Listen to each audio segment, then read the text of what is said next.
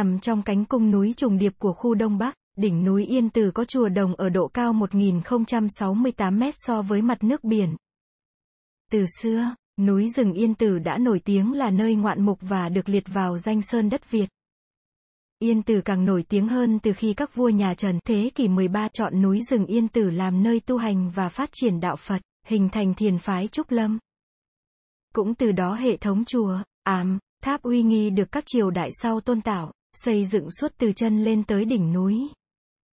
Vẻ đẹp của Yên Tử là sự kỳ vĩ của núi non hòa với nét cổ kính trầm mặc của hệ thống am, tháp cùng với đường tùng, cây đại, trúc, mai mọc ở hai bên đường tỏa bóng mát khiến khách tới du lịch Yên Tử sẽ quên đi nỗi mệt nhọc đường dốc treo leo.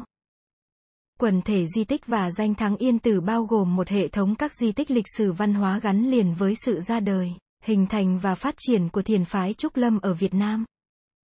Các di tích này nằm ở khu vực giáp danh giữa ba tỉnh Bắc Giang, Hải Dương và Quảng Ninh, bao gồm 5 khu vực.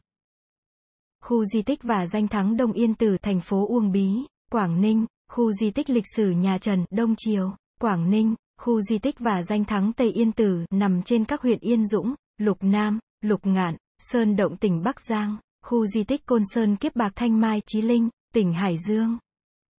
Nhìn tổng thể, khu di sản đề cử nằm trong vùng núi cao Yên Tử, thuộc cánh cung Đông Triều với độ cao trung bình trên 600 mét, đỉnh cao nhất là ngọn núi Yên Tử có độ cao 1068 mét so với mực nước biển. Cánh cung Đông Triều được xem là phên dậu phía đông bắc của Việt Nam. Vùng núi này không chỉ là một thắng cảnh thiên nhiên, nơi bảo tồn nhiều giống loài động, thực vật mà còn là quê hương của vương triều nhà Trần trong lịch sử, là đất tổ Phật giáo Trúc Lâm Việt Nam. Tại đây, nhiều di tích lịch sử, văn hóa vẫn đang được bảo tồn. Từ xưa các tín đồ đạo Phật Việt Nam đã đến Yên Tử dựng am cỏ cầu kinh niệm Phật. Từ trước công nguyên, đạo sĩ An Kỳ Sinh Yên Kỳ Sinh đã đến nơi đây tu hành và đắc đạo. Những năm sau đó, nhiều thế hệ tăng ni Phật tử Việt Nam tiếp tục tìm đến Yên Tử tu hành, xây dựng chùa, tháp và nhiều công trình khác đặc biệt, từ thời Trần năm 1226 đến năm 1400. Yên Tử đã được đầu tư xây dựng thành khu quần thể kiến trúc chùa, tháp có quy mô to lớn.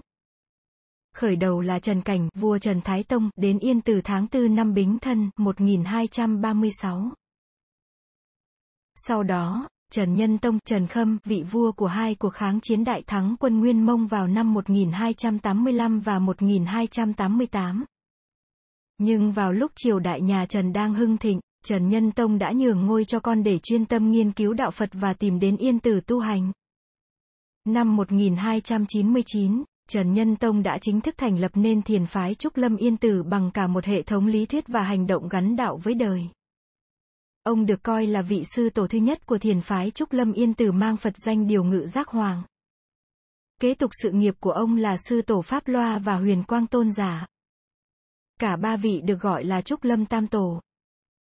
Từ đó, Yên Tử trở thành kinh đô tư tưởng của Phật phái Trúc Lâm, đánh dấu sự phát triển triết học và tư tưởng của dân tộc Việt Nam trong các thế kỷ 13 và 14. Gắn liền với lịch sử phát triển dòng thiền Trúc Lâm tại Yên Tử là việc xây dựng và hình thành một quần thể các công trình kiến trúc gồm nhiều chùa và hàng trăm am, tháp, mộ, bia, tượng. Quần thể kiến trúc này được đặt trong một tổng thể cảnh quan hùng vĩ, trải dài hàng chục km tạo thành quần thể di tích và danh thắng Yên Tử. Quần thể di tích và danh thắng Yên Tử là nơi hình thành, ra đời và phát triển của Trung tâm Phật giáo Thiền Tông Thuần Việt, do người Việt trực tiếp sáng lập ra.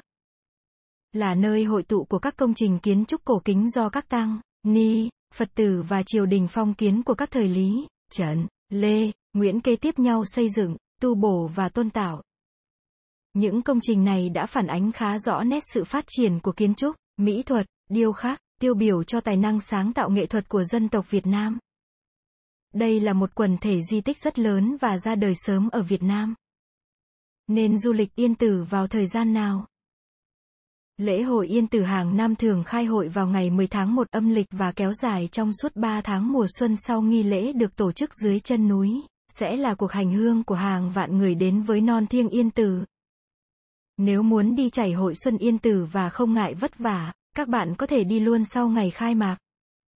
Trong dịp này, lượng người đổ về Yên Tử rất đông, các dịch vụ hàng quán có thể nói đều trong tình trạng hoạt động hết công suất, thậm chí muốn đi cáp treo chắc cũng phải xếp hàng dài. Nếu có người già và trẻ nhỏ, tốt nhất dịp này không nên đi.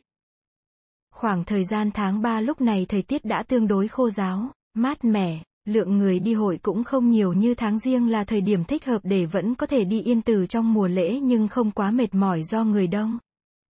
Ngoài ra, nếu chỉ có ý định đi vãn cảnh chùa, các bạn có thể đi bất cứ lúc nào rảnh. Miễn là theo dõi thời tiết để tránh đi vào lúc mưa bão hay quá lạnh, dễ ảnh hưởng không tốt tới sức khỏe. Hướng dẫn đi tới Yên Tử. Phương tiện cá nhân. Hướng dẫn đi Đông Yên Tử. Từ Hà Nội, các bạn có thể lựa chọn nhiều đường để đi tới thành phố Uông Bí. Đi quốc lộ 1 đến thành phố Bắc Ninh thì rẽ sang quốc lộ 18, cứ đi thẳng theo tuyến quốc lộ này sẽ tới được thành phố Uông Bí. Một phương án khác là đi đường cao tốc Hà Nội Hải Phòng, đến nút giao với quốc lộ 10 An Lão, Hải Phòng thì các bạn thoát ra khỏi cao tốc rồi rẽ trái, rẽ phải đi Thái Bình nhé. Thẳng quốc lộ 10 cứ đi thẳng qua Quán Toan, Cầu Kiền, Cầu Giá, không cần đi vào trung tâm thành phố Hải Phòng, này đi xuyên qua huyện Thủy Nguyên của Hải Phòng sẽ tới thành phố Uông Bí. Lúc này cứ lần theo Google Maps để tới chùa Trình Yên Tử rồi từ đó bắt đầu hành trình. Hướng dẫn đi Tây Yên Tử. Thường khi nhắc tới Tây Yên Tử thường mặc định chúng ta sẽ hiểu đích đến cuối cùng là Am Ngọa Vân. Trước kia khi khu vực này chưa được mấy đầu tư, đường đi tới đây khá vất vả. Một vài năm trước thì hệ thống cáp treo được hoàn thành, cùng với chùa Ngọa Vân được xây dựng mới nên về cơ bản hiện giờ lên đây không còn quá vất vả. Ga cáp treo lên Ngọa Vân xuất phát từ trại Lốc An Sinh, Đông Triều, Quảng Ninh. Từ Hà Nội các bạn có thể đi theo quốc lộ 1 đi Bắc Ninh, rẽ sang quốc lộ 18 đi Chí Linh, Sao Đỏ, Đông Triều. Đến trung tâm thị xã Đông Triều thì đi thẳng đường Trần Nhân Tông để tới đền An Sinh. Từ đây tiếp tục đi đến hồ Trại Lốc, men theo hồ đến khu di tích nhà Trần rồi tiếp theo sẽ đến được ga cáp treo đi Ngọa Vân. Nếu các bạn muốn đi bộ, có nhiều cách để chinh phục Tây Yên Tử. Xuất phát từ chính con đường cáp treo đi Ngọa Vân là một lựa chọn, ngoài ra còn một đường khác các bạn có thể đi từ hồ Bến Châu, chỗ này có một bến thuyền của người dân, gửi các phương tiện xe máy ô tô ở đấy rồi thuê thuyền trở qua phía bên kia hồ, sẽ có một con đường mòn đi thẳng lên am Ngọa Vân và đi qua bãi đá trồng. Thường các đội đi trek Tây Yên Tử sẽ đi theo đường này và xuống bằng đường trại lốc. Phương tiện công cộng đối với cả hai chặng Đông Yên Tử và Tây Yên Tử, do đều nằm trên trục đường quốc lộ 18 nên các bạn chỉ cần bắt các tuyến xe đi Quảng Ninh, Hạ Long, Móng Cái và xuống ở các điểm tương ứng. Với chặng Tây Yên Tử các bạn xuống ở thị xã Đông Triều, đoạn giữa phố Trần Nhân Tông cắt với quốc lộ 18. Từ đây tới ga cáp treo Ngọa Vân còn khoảng hơn 10 km, các bạn có thể đi xe ôm hoặc taxi. Với chặng Đông Yên Tử, các bạn xuống ở thành phố Uông Bí đoạn Chùa Trình, từ đây vào tới trong bến xe Hạ Kiệu còn khoảng 15 km đi từ quốc lộ 18 vào bến xe Hạ Kiệu. Sau khi xuống xe tại Chùa Trình, các bạn có thể tiếp tục di chuyển bằng xe ôm, taxi. Nếu đi vào mùa lễ hội sẽ có xe buýt hỗ trợ đưa khách từ ngoài đường vào bến xe Hạ Kiệu, đi từ bến xe Hạ Kiệu vào ga cáp treo. Từ chỗ gửi xe đi vào tới ga cáp treo khoảng 1 km, các bạn có thể lựa chọn đi bộ cho khỏe chân hoặc đi xe điện cho nhàn. Giá vé xe điện 15.000 đồng nếu đi một lượt và 20.000 đồng khứ hồi. Cáp treo lên Yên Tử Hiện cáp treo lên Yên Tử sẽ có hai tuyến. Tuyến 1 Giải oan hoa yên. Tuyến 2 Một mái an kỳ sinh. Giá vé một chiều của cả hai chặng này là 150.000 đồng một lượt khứ hồi một chặng là 250.000 đồng, một lượt lên một lượt xuống, và nếu mua khứ hồi cả hai chặng sẽ là 300.000 đồng, hai lượt lên hai lượt xuống. Nếu xác định đi cáp treo thì nên mua khứ hồi cả hai chặng cho rẻ nhé. Cáp treo lên Ngọa Vân tiến cáp treo Ngọa Vân sẽ đưa các bạn lên tới chùa Ngọa Vân một cách nhanh chóng so với việc leo bộ vài tiếng. Giá vé cáp treo là 100.000 đồng, một lượt và 180.000 đồng, khứ hồi lưu trú ở Yên Tử, Đông Yên Tử. Với khu vực bên Đông Tử, nếu đi vào dịp vắng các bạn có thể hoàn thành chuyến đi trong vòng một ngày và trở về Hà Nội. Tuy nhiên, Nếu các bạn muốn kéo dài lịch trình thành 2 ngày, hoàn toàn có thể ngủ tại thành phố Uông Bí tối hôm trước để hôm sau lên Yên Tử thật sớm, lựa chọn một chiều leo bộ một chiều cáp treo. Trong danh sách nhà nghỉ ở Uông Bí, các bạn chỉ cần chọn những nhà nghỉ ở khu vực Thượng Yên Công, đây là nơi sẽ gần với Yên Tử nhất. Nếu bạn nào có điều kiện thì trên chỗ nhà ga cáp treo tuyến 2 có cái khách sạn 5 sao Legacy Yên Tu M Gallery by Sofitel 0203 62598888 mà các bạn có thể nghỉ ở đấy hôm sau xuống.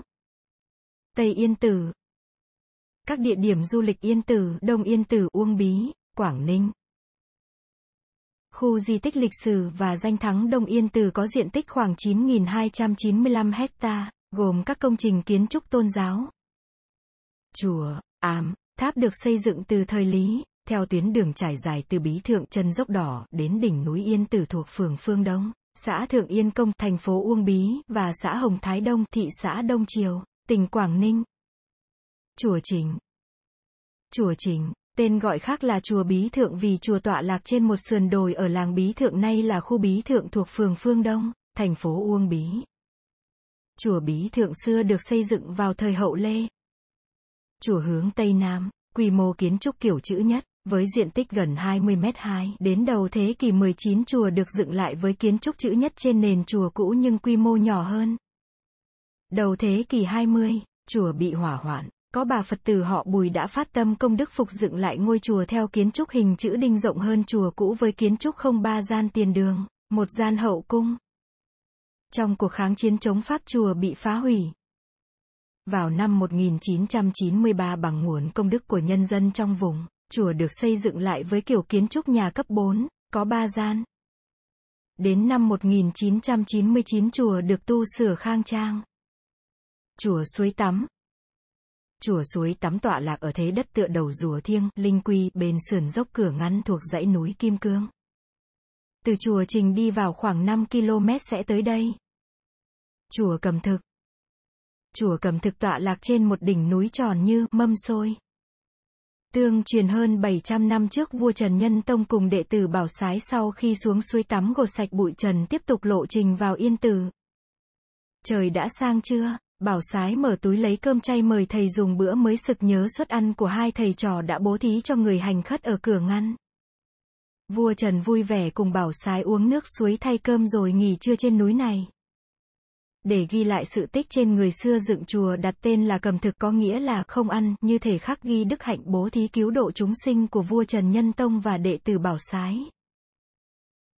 Chùa Lân Thiền Viện Trúc Lâm Yên Tử Thiền Viện Trúc Lâm Yên Tử còn gọi là chùa Lân hay tên chữ là Long Động Tự là một ngôi chùa trên núi Yên Tử, thuộc địa phận thôn Nam Mẫu, xã Thượng Yên Công. Năm 1293, vua Trần Nhân Tông đã cho tôn tạo, xây dựng chùa Lân thành một nơi khang trang lộng lẫy, chùa Lân trở thành viện kỳ lân, là nơi giảng đạo, độ tăng. Ba vị sư tổ trúc lâm là Trần Nhân Tông, Pháp Loa và Huyền Quang Thường đến đây thuyết pháp, giảng kinh, Chùa Lân xưa kia là một trong những ngôi chùa quan trọng nhất trong hệ thống chùa tháp của thiền phái Trúc Lâm. Chùa Giải Oán Chùa Giải Oán được xây dựng dưới thời Pháp Loa vị tổ thứ hai của phái thiền Trúc Lâm Yên Tử.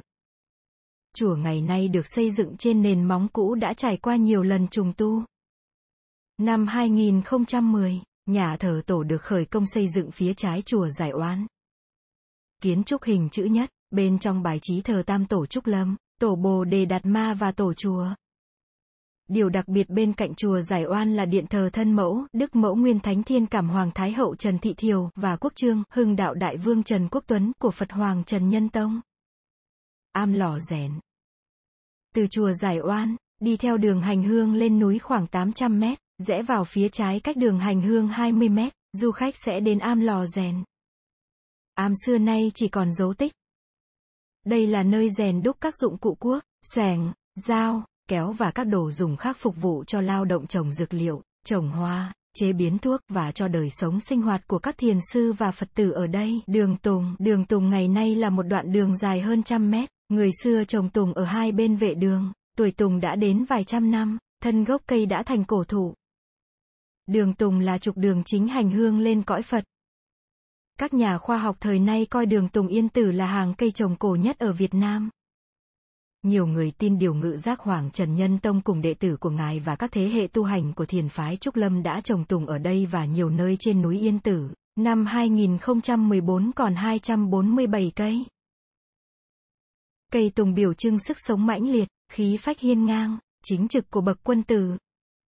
Đường tùng là di sản quý, vừa là chứng tích lịch sử, vừa là biểu tượng văn hóa, thể hiện tình yêu sự sống, tôn trọng và hòa hợp với thiên nhiên một giá trị cốt lõi của thiền phái Trúc Lâm Yên Tử. Rừng Trúc Kể bên đường Tùng là rừng Trúc chữ cổ là Trúc Lâm. Trúc trải khắp núi rừng Yên Tử, suốt từ chân núi lên đỉnh núi. Loài trúc mọc thẳng, sống quần tụ thành rừng, biểu trưng cho sự đoàn kết, kiên cường và sức sống trường tồn. Tên gọi Trúc Lâm xuất hiện nhiều trong lịch sử Phật giáo. Tịnh xá Trúc Lâm là nơi Đức Phật Thích Ca từng thuyết pháp. Trúc Lâm Đại Sĩ là hiệu của Trần Nhân Tông.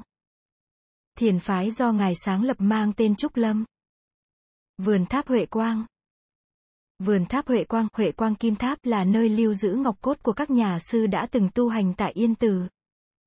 Toàn bộ vườn tháp hiện nay còn lưu giữ 97 ngôi tháp mộ. Mỗi một tháp mộ đều có kích thước và độ cao thấp khác nhau, điều đó thể hiện vị trí, chức sắc của các nhà sư tu hành tại nơi đây. Tọa lạc nơi đây có nhiều tháp mộ thờ xá lợi các thiền sư thuộc nhiều thế hệ tu hành ở chùa Hoa Yên từ thời hậu Lê. Tháp tự tuệ thờ thiền sư Giác Liễu dựng năm 1758, tháp chân bảo thờ thiền sư Diệu Tường dựng năm 1770, tháp tĩnh chú thờ thiền sư Thanh Hát. Chùa Hòa Yên ở độ cao 534 mét so với mực nước biển, từ xưa, chùa Hòa Yên giữ vị thế là chùa trung tâm của cả hệ thống chùa Yên Từ. Tên cũ của chùa là Vân Yên, dân gian thường gọi là chùa cả, chùa chính, chùa Yên Từ. Chùa từng có gác chuông, lầu trống, nhà tăng, viện phù đồ, đến thời Hồng Đức, vua Lê Thánh Tông, năm 1442 đến năm 1497, lên vãng cảnh chùa, thấy cảnh trí tốt tươi, trăm hoa đua nở, bèn đổi tên chùa thành Hoa Yên. Chùa là nơi tu hành, thành đạo, truyền thừa của các thế hệ tổ thiền Trúc Lâm Yên Từ. Thời Lý có thiền sư hiện quang khai sơn chùa Vân Yên từ trước năm 1220. Thời Trần có quốc sư đạo viên, quốc sư đại đăng, thiền sư tiêu diêu, thiền sư huệ tuệ.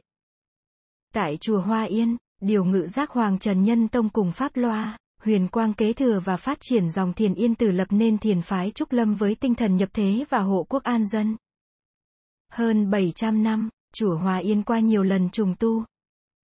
Ngôi chùa ngày nay được phục dựng vào năm 2002. Phía dưới nền chùa còn lưu giữ móng nền chùa thời Trần được khảo cổ và phát lộ trước khi phục dựng chùa này. Ngôi chùa kiến trúc hình chữ công, cong gồm tiền đường có ba gian hai trái, trung đường thiêu hương, hậu cung thượng điện có ba gian. Chùa thờ tượng Phật theo cách thức thờ tự chùa miền Bắc Việt Nam. Sau chùa là nhà tổ kiến trúc hình chữ nhất, gồm 5 gian hai trái, thờ tượng Trần Nhân Tông nhập Niết Bàn, tượng Tam Tổ Trúc Lâm, tượng Tam Vương, tượng Đức Thánh Trần, tượng Tam Tòa Thánh Mẫu.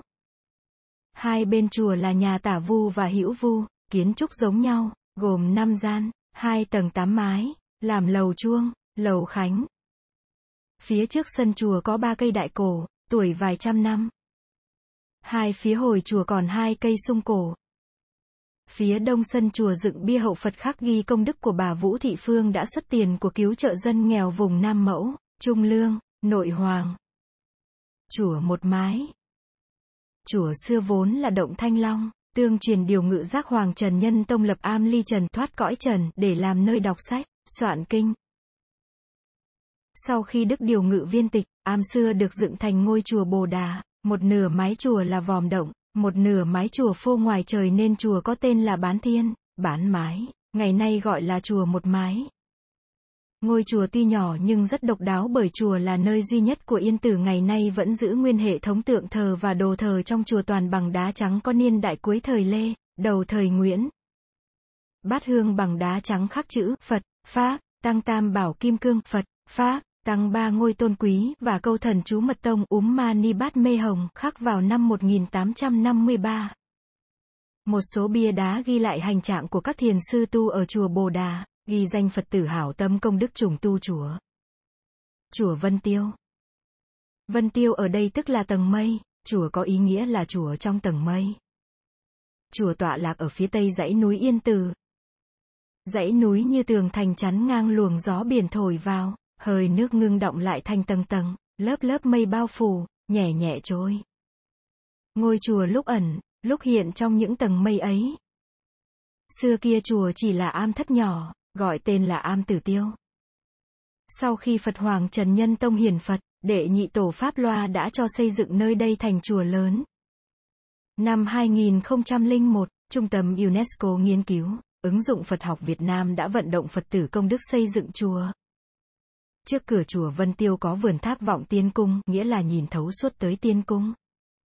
Cụm tháp gồm 06 ngọn tháp xây bằng đá và gạch. Ngọn tháp chính giữa cao 09 tầng gọi là cửu trùng đài, xây vào thời Nguyễn, được xây bằng đá núi, hình lăng trụ bát giác, tám mặt tháp tượng trưng cho bát chính đạo. Vườn tháp vọng tiên cung, giống như hòn ngọc quý cùng hai cây tùng tươi tốt cành lá sum xuê đứng ở hai bên nổi bật trên nền xanh biếc của núi rừng yên từ. Đây không phải là tháp mộ nhà sư, mà chỉ là một ngôi tháp thờ phụng chung cho tất cả các chư liệt, tiền tổ. Không năm ngôi tháp còn lại, tất cả đều nhỏ bé, khiêm cung, đó là năm tháp mộ của các thiền sư đức cao, đạo trọng, tu hành ở Vân Tiêu và viên tịch ở đây. Chùa Bảo Sái Chùa mang tên vị đệ tử thân tín nhất của vua Trần đã từng tu hành tại đây. Chùa Bảo Sái ở độ cao trên 700 mét so với mực nước biển. Thời kỳ vua Trần tu hành, nơi đây chỉ có am trong động. Ám có tên là Ngộ Ngữ Viện, ở sau chùa Bảo Sái hiện nay là nơi biên soạn, lưu trữ kinh văn của thiền phái Trúc Lâm Yên Tử và thiền sư Bảo Sái được vua Trần giao cho việc biên tập và ấn tống kinh văn của thiền phái Trúc Lâm Yên Tử rồi chuyển xuống các chùa để truyền giảng thiền tông cho các tăng ni và Phật tử trong cả nước Đại Việt. Trên vách đá ngộ ngữ viện nay vẫn còn câu đối thạch hóa Trúc Lâm lưu điển tích. Sơn cao bảo tòa kết lâu đài. Dịch nghĩa, nơi đá núi sáng lập phái Trúc Lâm, điển tích còn lưu lại. Trên non cao tòa báu thiền môn đã kết thành lâu đài. Thác ngự rồi. Thác ngự rồi, là nơi điều ngự giác hoàng Trần Nhân Tông thường ra tắm gội, sau đó ngài lên am thiền định kế bên để tọa thiền. Am thiền định Am thiền định nằm cách chùa Hoa Yên khoảng 500 mét về phía tây. Ngày nay, dấu vết am thiền định nằm bên cạnh con đường dẫn ra thác ngự dội và thác vàng, cách thác ngự dội khoảng 20 mét, cách thác vàng 180 mét. Thác vàng Thác vàng bắt nguồn từ dãy núi Bạch Hồ tạo thành dòng chảy ánh kim gọi là Khê Hồ cùng với thác bạc tuôn chảy, vươn dài xuôi về phía nam, ôm lấy thung lũng giải oan tạo thành một minh đường tụ thủy lưu giữ khí thiêng. Tượng An Kỳ Sinh Truyền thuyết kể lại rằng, vào thế kỷ thứ ba trước công nguyên, ở phương Bắc có một đạo sĩ tên là An Kỳ Sinh đã đến đây tu pháp đạo tiên. Ngài hái lượm cỏ cây, thảo dược, luyện đan sa, thần sa thành thuốc trường sinh và ban pháp dược chữa bệnh cứu người. Người đời tỏ lòng tôn kính gọi ông là An Tử, nghĩa là thầy An, và gọi núi này là An Tử Sơn, nghĩa là núi thầy An. Sau này, để tránh gọi tên húy của ngài, dân gian đổi tên gọi núi An Tử thành Yên Tử và dựng tượng ngài để thờ cúng. Tượng An Kỳ Sinh là một tảng đá tự nhiên, trông giống hình đạo sĩ đứng chắp tay cung kính quay về Tây Phương, áo dài thướt tha, Tượng cao 2,2 mét. Thân tượng có tạc chữ Hán giã bị mờ nét. Tượng Phật Hoàng Trần Nhân Tông để tôn vinh những công đức của Đức Vua Phật Hoàng Trần Nhân Tông đối với dân tộc và đạo Pháp. Năm 2009, Ban trị sự giáo hội Phật giáo tỉnh Quảng Ninh là chủ đầu tư đã tổ chức lễ khởi công đúc bảo tượng Phật Hoàng Trần Nhân Tông. Tượng Phật Hoàng Trần Nhân Tông được đúc liền khối bằng đồng nguyên chất. Tượng đúc ngồi trên bệ được làm bằng bê tông cốt thép ốp đá điêu khắc cao 2,7 mét, phần đài sen và tượng cao 9,9 mét. Tổng thể tượng cao 12,6 mét, trọng lượng nặng 138 tấn.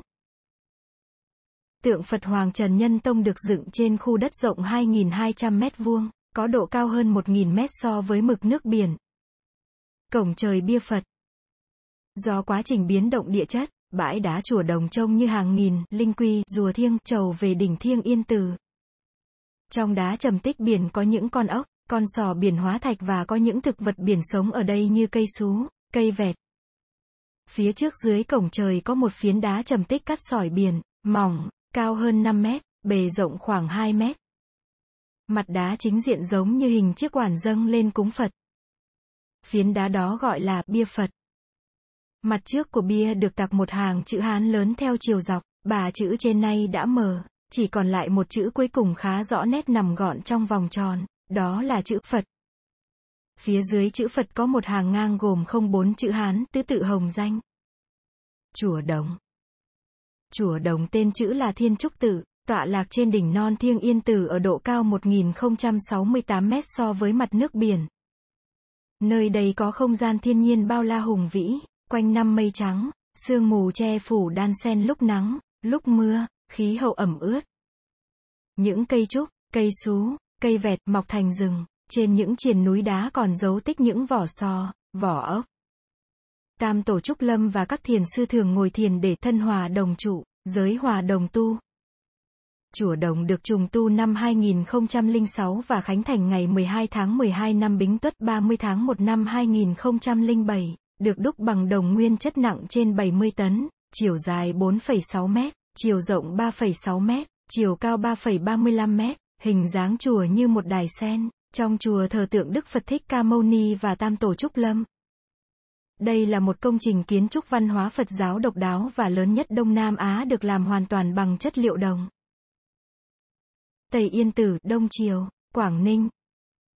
Quần thể khu di tích nhà Trần ở Đông Triều ở phía nam dãy núi Đông Triều thuộc địa bàn bốn xã.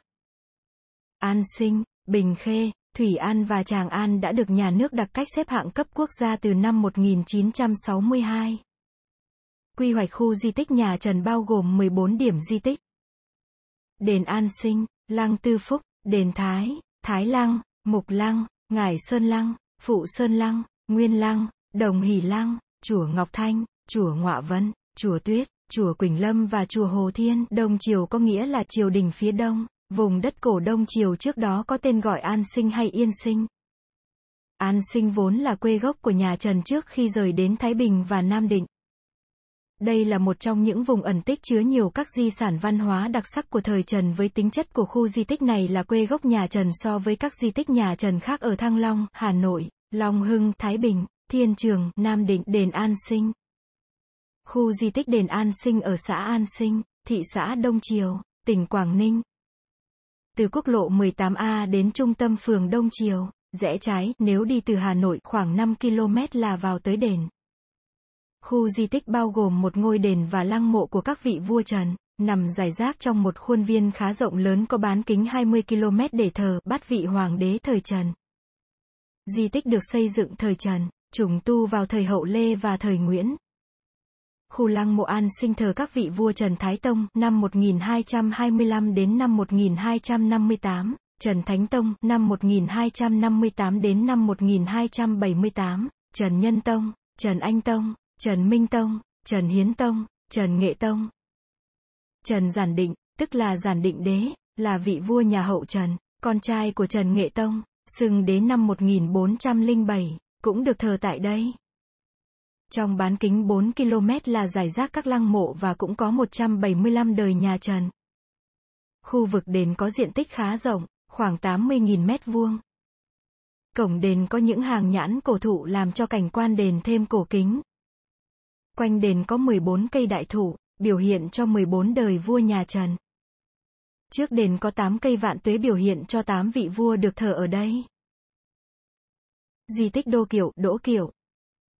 Dốc dựng đứng và không có bậc, xưa kia kiệu của vua Trần khi đi theo lối này, đến đây kiệu cũng đành dừng lại nên từ đó mới có tên là dốc Đỗ Kiệu. Khu di tích Đá Trồng Đá Trồng là một cụm công trình kiến trúc nằm ở phía sườn đông nam của khu vực đèo voi thuộc phía đông nam của quần thể di tích Ngọa Vân, cách am Ngọa Vân khoảng 3 km. Tại đây các nhà khảo cổ học đã phát hiện hàng loạt các dấu vệt nền móng kiến trúc chùa tháp tại Ngọa Vân cùng với các di tích hiện còn cho thấy đá trồng gồm hai khu 1 và 2, trong đó đá trồng một là một quần thể gồm chùa tháp, sân vườn và hồ. Chùa Hồ Thiên Hồ Thiên là ngôi chùa nổi tiếng trong lịch sử Phật giáo Việt Nam thời phong kiến. Chùa nằm ở phía tây Yên Tử ở độ cao trên 500 mét so với mặt biển giữa vùng rừng núi hoang sơ mênh mang là một kiến trúc có giá trị trên lĩnh vực nghiên cứu lịch sử văn hóa dân tộc. Chùa được khởi dựng dưới triều Trần. Điều ngự giác Hoàng Trần Nhân Tông tức đệ nhất tổ phái Trúc Lâm từng đăng đàn thuyết pháp tại đây. Ban ngày, Ngài thuyết pháp, tối đến lại về am ngọa vân để nghỉ ngơi. Sau khi Ngài mất, đệ tử chùa Hồ Thiên đã tạc tượng thờ Ngài. Theo thầy Thích Chí Thông Đạt Ma, người đời vẫn tưởng Hồ Thiên có nghĩa là hồ nước trên trời, nhưng thực ra, chữ hồ ở đây không phải ao hồ, mà là quần tụ. Hồ Thiên chính là nơi quần tụ của chư thiên. Ám Ngọa Vân Tháng 8 năm 1299 vua Trần Nhân Tông rời bỏ cung trùng quang phủ thiên trường, Nam Định xuất gia vào núi Yên Tử tu hành khổ hạnh, lấy hiệu là Hương Vân Đại Đầu Đà và xưng là Trúc Lâm Đại Sĩ. Tháng 5 năm 1307, Trúc Lâm Đại Sĩ lên tu tại một am nhỏ trên đỉnh Ngọa Vân, am nhỏ đó được gọi tên theo đỉnh núi nơi dựng am từ là am Ngọa Vân. Ngày 1 tháng 11 năm 1308, Mậu Thân, Ngài An Nhiên Viên Tịch ở tư thế sư tử nằm tại am Ngọa Vân, kết thúc trọn vẹn quá trình tu hành hóa Phật của Phật Hoàng Trần Nhân Tông. Sau khi Ngài hóa Phật, các đệ tử đã hỏa thiêu Ngài ngay tại am Ngọa Vân, đồng thời cho xây dựng một tòa bảo tháp để lưu giữ xá lị của Ngài tại đỉnh và gọi tên là Phật Hoàng Tháp. Là nơi Phật Hoàng tu hành và đắc đạo, Ngọa Vân là nơi thánh địa của thiền phái Trúc Lâm. Ngay sau khi ngài hóa, Pháp loa tổ thức hai của thiền phái Trúc Lâm đã cho xây dựng và mở mang ngọa vân. Nếu trước đó, ngọa vân chỉ có một am nhỏ làm nơi tu thiền của Phật Hoàng thì đến đây ngọa vân đã trở thành một quần thể chùa am với nhiều công trình kiến trúc chùa, tháp. Trong đó, am ngọa vân là nơi thờ đệ nhất tổ của thiền phái Trúc Lâm là Phật Hoàng Trần Nhân Tông.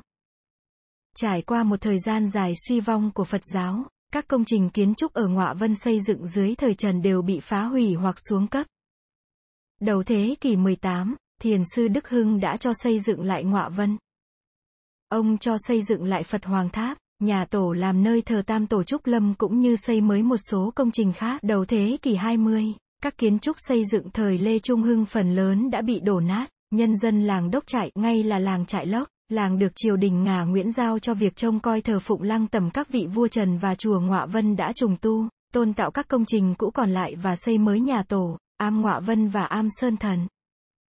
Trải suốt chiều dài lịch sử hơn 70 năm, am Ngọa Vân từ lúc ban đầu chỉ là một thảo am, nơi Trúc Lâm đại sĩ tu hành và đắc đạo, trở thành thánh địa của thiền phái Trúc Lâm nói riêng và Phật giáo Việt Nam nói chung.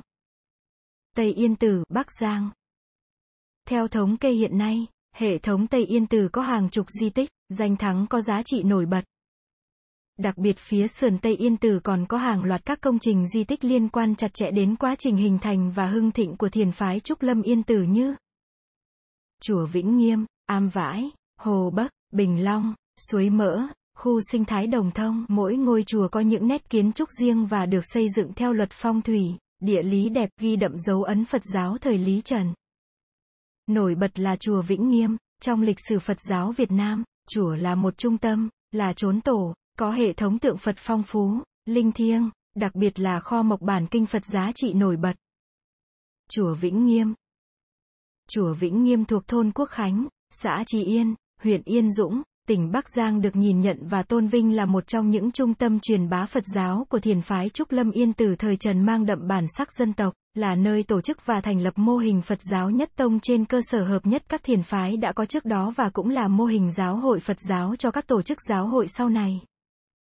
Nơi đây là vùng đất tụ thủy, tụ nhân, địa linh nhân kiệt, được vua Trần Nhân Tông chọn làm nơi khai tràng thuyết pháp, đồng thời làm trụ sở trung ương giáo hội Phật giáo của nước Đại Việt. Như vậy, chùa Vĩnh Nghiêm không chỉ là ngôi chùa lớn, một đại danh lam được lưu truyền trong sử sách mà còn là chốn tổ của một dòng thiền lớn Việt Nam thiền phái Trúc Lâm Yên Tử. Chùa Vĩnh Nghiêm còn lưu giữ được nhiều di vật, cổ vật quý như hệ thống tượng thờ, đồ thờ, các bức phù điêu, chạm khắc, hệ thống văn bia, Hoa văn trên kiến trúc đặc biệt kho mộc bản với hơn 3.000 bản đã được UNESCO công nhận là di sản tư liệu thế giới khu vực châu Á-Thái Bình Dương vào ngày 15 tháng 5 năm 2012. Chùa Am Vãi Thuộc địa phận xã Nam Dương, huyện Lục Nam, tỉnh Bắc Giang, di tích chùa Am Vãi tọa lạc ở trên một địa thế đẹp gắn liền với phong cảnh núi rừng tự nhiên, tạo nên một thắng cảnh tuyệt vời. Tương truyền chùa Am Vãi được xây dựng từ thời Lý và nằm trong hệ thống các chùa tháp được phát triển ở thời Trần dọc theo sườn Tây dãy Yên Tử khi đạo Phật ở vào giai đoạn cực thịnh. Khu di tích danh thắng suối mỡ. Suối mỡ là tên một con suối bắt nguồn từ khu vực đá vách và hồ chuối chảy xuôi dòng theo núi Huyền Đinh Yên Tử, tạo ra nhiều thác và những bồn tắm thiên nhiên kỳ thú. Dọc theo ven suối có đền thượng, đền trung, đền hạ phụng thờ công chúa Quế Mị Nương con gái vua Hùng Định Vương, được phong là thượng ngàn thánh mẫu. Khu vực rừng suối nước vàng nằm trên dãy Phật Sơn Yên Tử, có thắng cảnh thiên nhiên đẹp, dòng suối độc đáo với 24 ngọn thác là một điểm tham quan kỳ thú. Quanh khu vực này có nhiều di tích lịch sử như Chùa Đồng Vành, đền bản phủ thờ vua Trần và các hoàng hậu, công chúa thời Trần. Khu bảo tồn thiên nhiên Tây Yên Tử, Khu bảo tồn thiên nhiên Tây Yên Tử nằm ở vị trí sườn Tây núi Yên Tử, chiếm phần lớn diện tích rừng tự nhiên trong quần thể các dãy núi thuộc cánh cung Đông Triều. Đây là khu rừng tự nhiên tập trung lớn nhất của tỉnh Bắc Giang, nối liền với diện tích rừng thường xanh của tỉnh Quảng Ninh, đặc sản làm quà khi du lịch Yên Tử. Măng trúc tươi Yên Tử Cây trúc sống sâu trong rừng, trên những vách đá treo leo hay thung lũng sâu thăm thẳm trong vùng núi Yên Tử, Quảng Ninh. Do chịu nhiều sương gió, giá rét lạnh buốt trên núi, nên thân cây đanh, lá quằn lại. Thế nhưng, phần măng lại khá mềm, ngọt, rất thích hợp chế biến các món ăn. Vì thế, măng trúc được coi là món quà của thiên nhiên mang tặng cho đất thiêng yên tử. Tương truyền, ngày xưa, người dân trong vùng và các bậc tu sĩ trên núi Yên Tử dùng măng trúc làm món ăn chính. Qua thời gian, măng trúc dần trở thành món ăn nổi tiếng. Rượu mơ yên tử Mơ yên tử là loại quả đặc sản địa phương có nhiều tác dụng tốt cho sức khỏe. Rượu mơ yên tử sử dụng rượu gạo truyền thống ngâm với quả mơ tươi được trồng tự nhiên tại rừng yên tử và đến nay đã trở thành một đặc sản yên tử nói riêng và đặc sản Quảng Ninh nói chung. Canh gà rượu bấu, đây là món ăn của người dân tộc Giao Thanh Y ở quanh chân núi Yên Tử, xã Bằng Cả, Hoành Bố. Canh gà nấu với rượu bấu, không chỉ có vị thơm ngọt của đặc sản gà hoành bồ, món ăn thơm mùi gừng, có vị thanh, rất dễ ăn. Rau dớn yên tử Có thể nói rau dớn là một sản vật độc đáo của núi rừng yên tử. Rau dớn có vị ngọt mát, hơi nhớt. Lá rau dớn xanh mượt. Rau dớn có quanh năm nhưng ngon nhất là vào mùa mưa. Khi đó, cây rau dớn ngậm đủ nước, ngọn cây mập, non tơ mỡ màng. Rau có thể chế biến thành những món ăn như rau dớn xào tỏi, nộm rau dớn. Rau dớn cũng là loại rau khá chân phương, ngon nhất khi chế biến không cầu kỳ, cũng không ưa khi chế biến kèm với thịt, cá. Chè lam yên tử Chè lam là thức quà đặc biệt. Ăn một miếng chè lam để cảm nhận vị dẻo dai của bột nếp, vị ngọt ngào của mật, một chút cay cay của gừng, một chút bùi bùi của lạc, Đến với yên tử vào mùa xuân, khi cái lạnh vẫn còn dịu ngọt, man mác, đất trời mù sương mưa phùn, ăn một miếng chè lam cho ấm bụng, mua về làm quà tặng cho nhau chắc chắn sẽ là kỷ niệm đẹp trong chuyến hành hương của mỗi người. Chầu một lá yên tử Cây chầu một lá này chỉ có ở Yên Tử Quảng Ninh, nếu ai đã từng đi lên Yên Tử thì hãy mua lấy một nắm chầu một lá về mà ngâm rượu nhiều lần dùng để bôi ngoài da. Ba loại cây lá thuốc lấy từ núi Yên Tử là địa liên, gừng gió và chầu một lá ngâm với rượu thành loại dầu xoa. Dầu này dùng để xoa ngoài da chữa các chứng đau xương, đau khớp.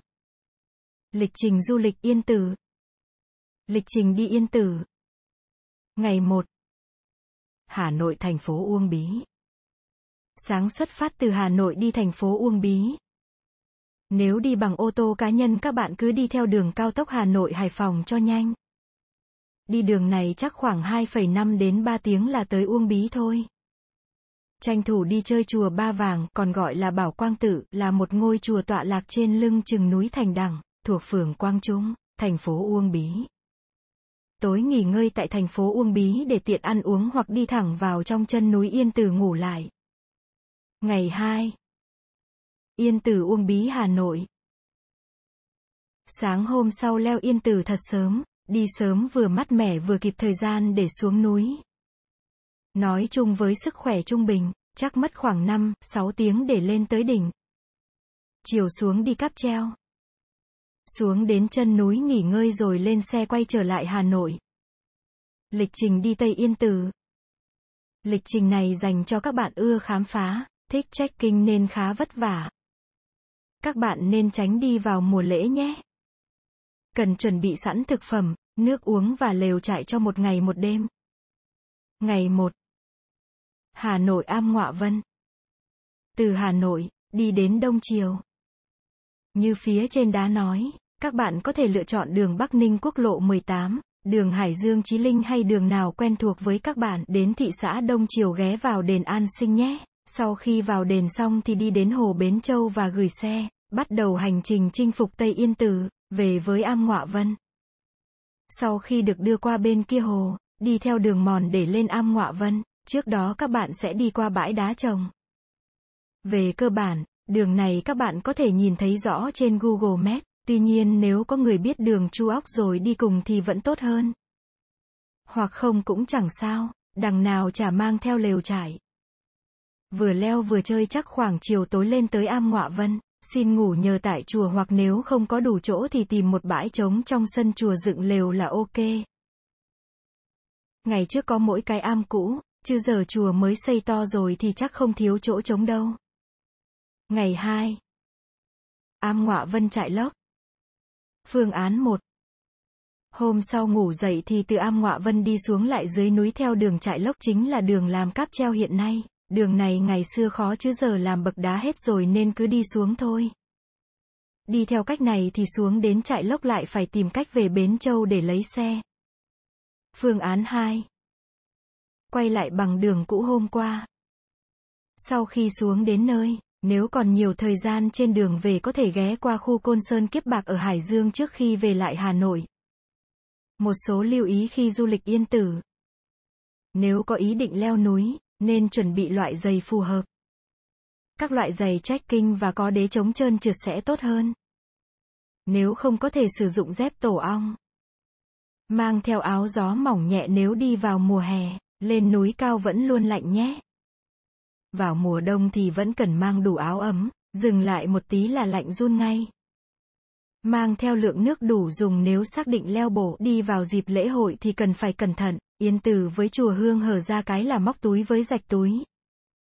Tốt nhất nếu mang túi đi thì mang túi đều thôi, tiền nong thì để chỗ khác, đừng mua mấy cái loại cỏ cây bán trên đấy nếu bạn không biết là gì. Các khu du lịch thường bán linh tinh nhiều thứ mà chẳng cách nào kiểm chứng được nguồn gốc. Mang về đến nhà mà biết bị lừa rồi cũng chẳng biết kêu ai.